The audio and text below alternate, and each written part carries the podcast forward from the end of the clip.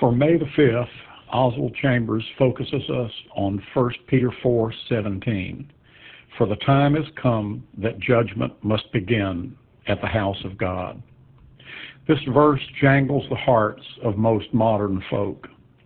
That's because the truth of this verse runs counter to the favorite verse of the world. That verse goes like this Nothing feels better than feeling good. That's why the wildness of our day is out of control and getting wilder because people keep searching for more and more ways to feel good.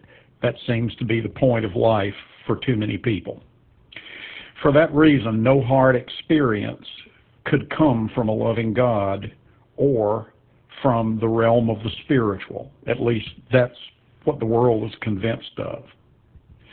When you decide whether an experience comes for God or not, from God or not, is your first response to that experience uh, that this thing that is happening to me is hard and therefore not meant for me, not deserved by me, not coming from God?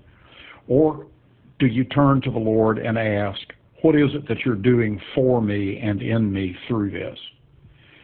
Here is a great verse that makes the same point. Hebrews 12:6. Whom the Lord loves, he disciplines and scourges every son whom he receives. I was at a meeting and heard Jeanette Clift George, who played Corrie ten Boom in The Hiding Place, say this about her adult conversion. She said, When I came to Jesus Christ, the good news was that God loved me exactly as I was and accepted me completely. The good news was also that God loved me too much to leave me the way I was. So it is with all of us. That doesn't mean that every stub toe, backache, or disease is a personal message from God. We live in a world where tribulation is a part of all our experiences. And the price of living in a world, a broken world like ours, is that we will experience that tribulation. However, it does mean that we give up the notion that we deserve a trouble free life because we all need the judgment of God in our lives.